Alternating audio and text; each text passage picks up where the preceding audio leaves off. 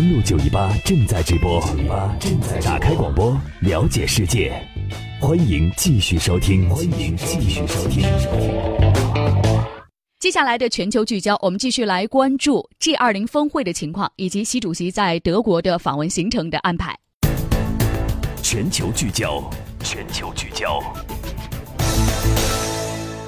我们看到四号晚上，习主席已经出席了德国总理默克尔举行的小范围的私人晚宴。现在呢是德国柏林当地时间五号的凌晨六点多钟，在五号上午，德国总统因呃施泰因迈尔将会在总统府呢举行欢迎仪式，欢迎习主席到访。随后呢，习近平主席同默克尔总理会在总理府举行会晤，并且出席多项协议的签字仪式。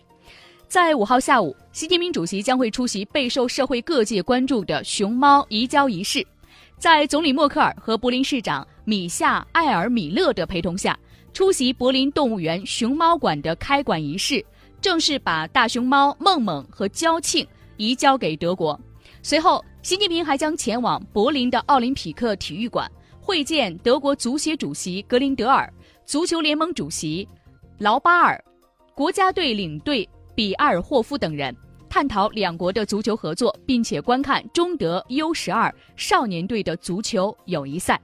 此外呢，应德国总理默克尔的邀请，习近平主席呢将于七号到八号出席在汉堡举行的二十国集团领导人第二十次峰会。今年呢正值中德建交四十五周年，这一次也是习近平继二零一四年之后第二次在任内对德国进行国事访问。说到 G 二零峰会，我们看到本届 G 二零峰会上有一个特别引人关注的点，就是美国总统特朗普和俄罗斯总统普京呢，两个人会不会在这一次的 G 二零峰会上举行首次会晤呢？现在消息已经正式的确定了，俄罗斯确定普京和特朗普的首次会晤的时间已经正式谈好，是在七月七号。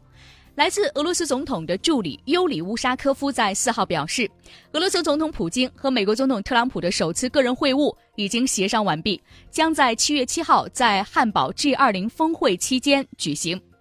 我们看到美国有线电视新闻网三号呢援引特朗普政府的一些代表的话表示，特朗普和普京在会面中计划主要讨论叙利亚和乌克兰的局势。特朗普呢准备和普京讨论叙利亚的军事局势。和俄罗斯给予叙利亚总统阿萨德的援助，以及乌克兰的局势。但是呢，特朗普政府的代表表示，议程的主要问题是叙利亚的问题。特朗普正式执政以来，随着俄罗斯干预美国大选，特朗普团队通俄事件相继爆发，美俄关系不仅没有得到改善，双方甚至认为已经到达了历史的最低点。乌沙科夫在三号说，两国关系应该从现在的状态中走出来。我认为，不论是对美国还是对俄罗斯，这都同样的重要。所以，七月七号这一天，大家都瞩目的双普会晤会出现一个什么样的情况？两人会谈论什么问题？接下来对于美俄关系的发展会带来一个什么样的影响？我们到时候来持续的了解和关注。但是，我们看到在峰会的召开前夕。德国、法国和日本等国已经开始抱团进行反抗了。欧盟和日本即将达成史上最大的贸易协定。德国和法国领导人表示将会加强合作，共同打造一个开放的世界。这是在干什么呢？这是在应对特朗普的贸易保护主义主张。其他国家应该说是群起而攻之。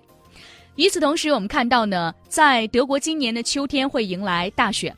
昨天，德国总理默克尔所在的基督教民主联盟和姊妹党基督教社会联盟推出了共同的竞选纲领，其中呢有关德美关系的表述耐人寻味。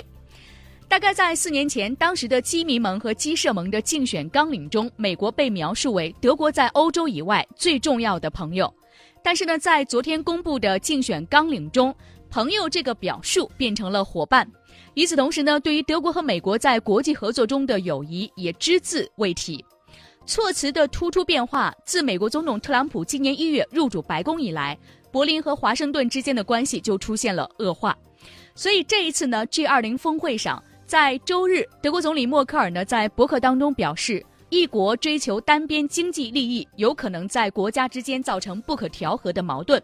二十国集团的成员国应该在本周抓住机会。超越自身利益，为全球经济的福祉而创造双赢的局面。但是默克尔的希望有可能在这一次的 G20 峰会上化为泡影。德国民警周刊指出，特朗普参加峰会很可能是来发牢骚的，内容就包括欧洲对美国牛肉的进口禁令，以及德国对美国的贸易顺差。所以在本届的 G20 的汉堡峰会上，欧盟和美国之间有关贸易保护主义和贸易自由主义全球化以及孤立主义所带来的较量，可能会成为一个最大的看点。我们来关注一下，到时候 G20 峰会上到底会有哪些？这些领导人在谈论完之后，相关的一些问题会不会得到一些解决，还是矛盾会更加的加深呢？我们拭目以待。